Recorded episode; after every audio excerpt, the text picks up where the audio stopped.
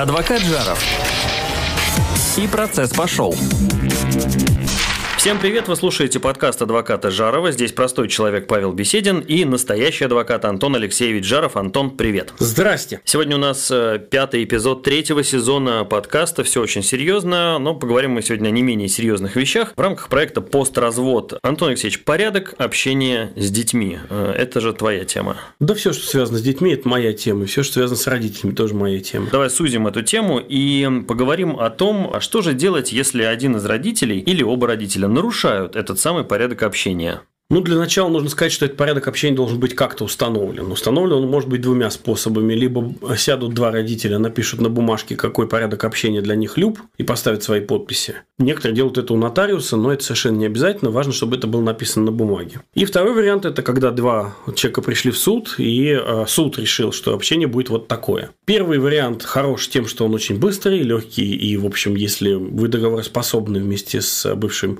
супругой или супругой, то он вполне работает работают. Второй вариант хорош тем, что на его исполнение можно получить исполнительный лист и прийти в гости к собственному ребенку, если по-другому не получается, вместе с судебным приставом исполнителем. Вот, собственно, такая разница. Если же договора никакого нет, то единственный путь только в суд. Ну, вот мы сейчас как говорим как раз о ситуации, когда суд уже все решил, а порядок общения установлен. Ну и, допустим, возьмем первую ситуацию, когда дети живут с мамой после развода, а папа приходит по решению суда там несколько раз в неделю общаться с детьми, а мама не открывает дверь, не пускает, уезжает уезжает куда-то. Есть какая-то ответственность за это? На сегодняшний день ответственности как таковой ее нет. Но она существует в рамках исполнительного производства. Это значит, что маме могут выписать штраф в размере 5000 рублей. Ну и, в принципе, она дальше пойдет жить дальше. Это, конечно, смешно или печально одновременно. Но на сегодняшний день законодательство ничего другого нам не предлагает. Есть законопроект, который в первом чтении принят и вносит его правительство, и поэтому есть надежда, что он будет принят и во втором, и в третьем, который устанавливает уголовную ответственность за нарушения, связанные с местом жительства ребенка и с порядком общения. И если в этой ситуации мама не будет открывать дверь, это же не просто не открыла дверь, не просто увезла ребенка. Мы же такие фразы употребляем. Нет.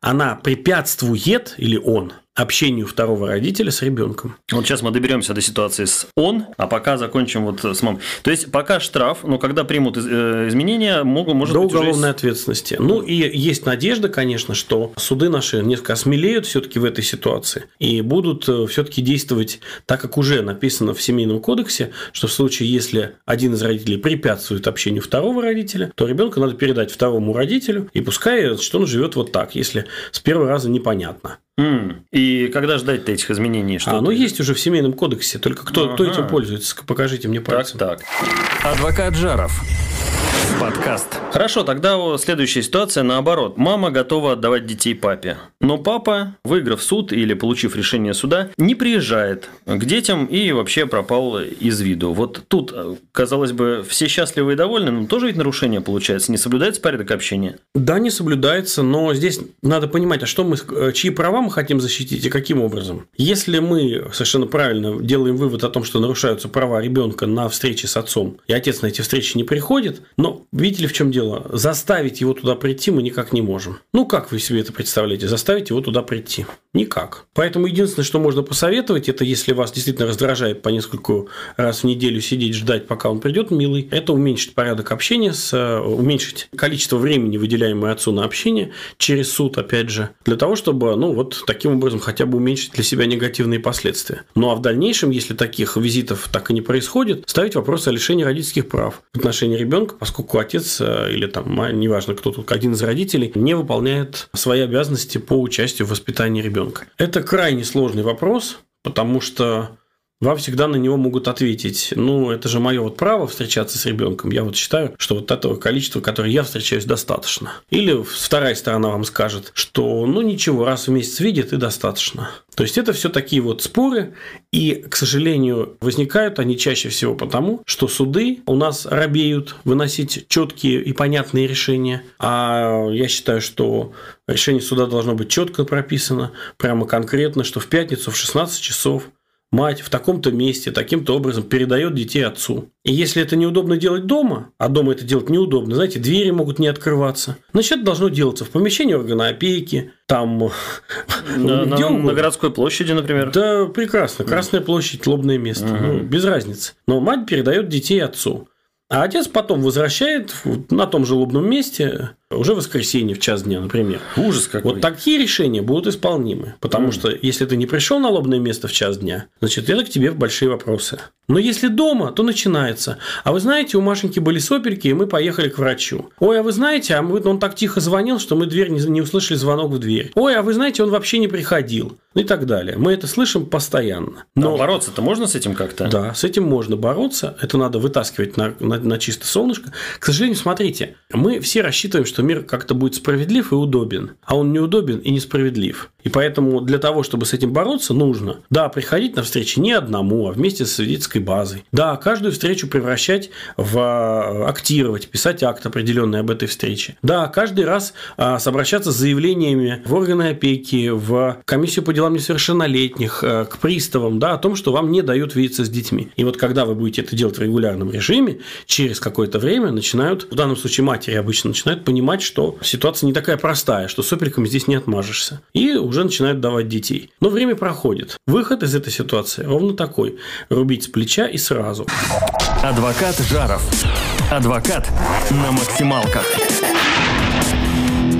Я так понимаю, что рассматривать ситуацию, когда оба родителя нарушают порядок общения, не имеет смысла, потому что, ну, там все хороши. Или все-таки были случаи какие-то, когда вот такие ситуации происходили? Ну, конечно, были. Там замечательная история, когда мать вроде как готова передать ребенка отцу, но только по субботам, хотя написано, что в воскресенье нужно. А, а отец приходит э, в пьяном виде в 3 часа ночи в ночь на среду и требует пообщаться с ребенком. И все это в, одном, в одной шкатулке, знаете, это очень интересно получается. И как органы там суд и опека, как они с этим разбираются? Чума на оба ваших дома, уже давно все решено. На самом деле никак не разбираются, вот конкретно эта, эта пара женилась потом по новой. Но если говорить о веселых историях, они у нас тоже бывают. Прекрасно. Но, эм, ну, ну потому что, знаете, в 3 часа ночи все-таки экзотик, а, экзотик. Но в большинстве случаев все-таки мы видим желание родителей насолить друг другу, нагадить. С одной стороны, может быть желание с одной стороны, это может быть желание с двух сторон, но обычно оно существует. И вообще, я люблю повторять эту фразу, повторю ее еще раз, что споры о детях никогда не споры о детях. Ну, невозможно, если вы два родителя, которые хотите помочь э, ребенку, даже если вы что-то не понимаете, даже если вы какие-то обстоятельства не учитываете, ну, всегда есть профессионалы, которые могут вам об этом рассказать, но если вы, в принципе, вменяемый папа или вменяемая мама, вы всегда сможете сесть и договориться. Но если один из вас считает, что сопельки у Маши гораздо важнее, чем встретиться с папой, и сопельки эти обнаруживаются с регулярностью в каждую неделю, как положено папе приехать. Безобразие.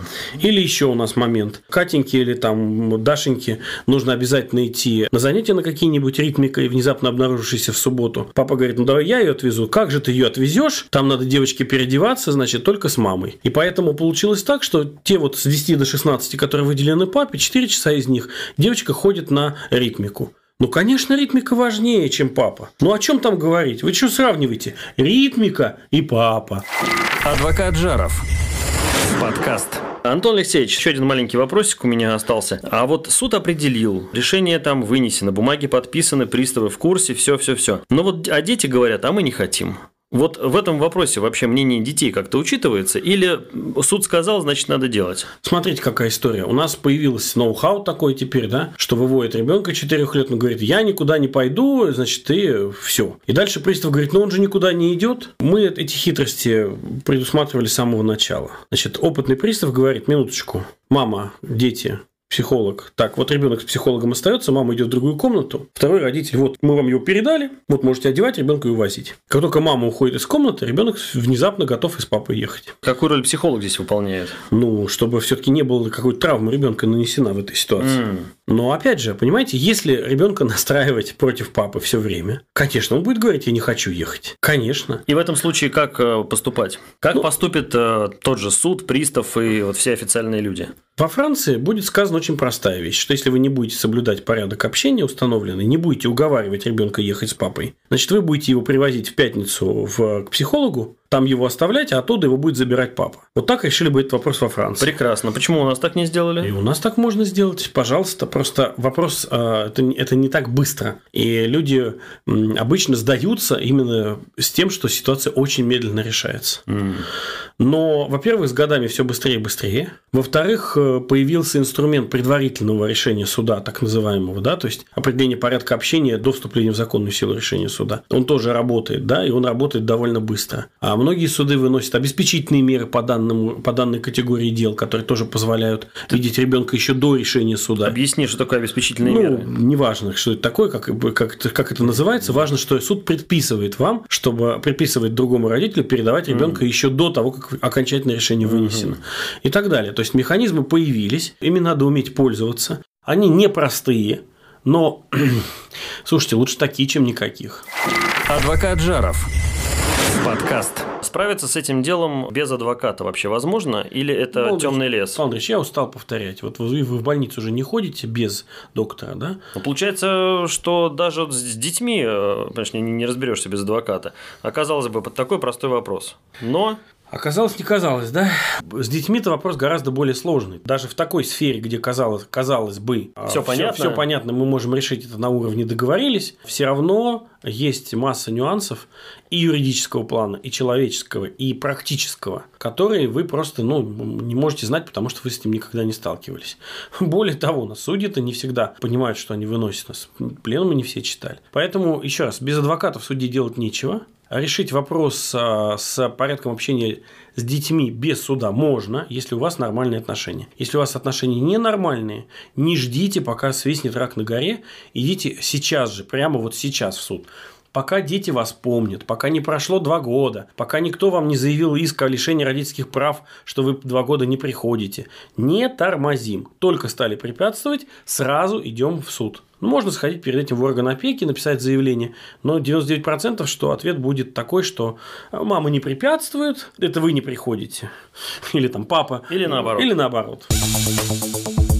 Друзья мои, если у вас э, проблемы с э, вашим э, супругом или вашей супругой, с бывшей по общению с детьми, по этому важному вопросу, если все зашло в тупик, обращайтесь к адвокату, лучше, конечно, к адвокату Жарову, главному специалисту по семейному и детскому праву. Обязательно слушайте все выпуски нашего подкаста на Apple подкастах, Google подкастах, в Spotify, на Яндекс Музыке и ВКонтакте. Ставьте лайки, пишите комменты задавайте вопросы. И самое главное, не сдавайтесь, пожалуйста, если у вас не получилось с первого раза. Всегда есть вторая дверь или второй способ чего-то сделать. Мы ушли готовить новый подкаст, ну а вы пока переслушайте все предыдущие выпуски. И до скорого. До скорого. Адвокат Жаров качает ваши права.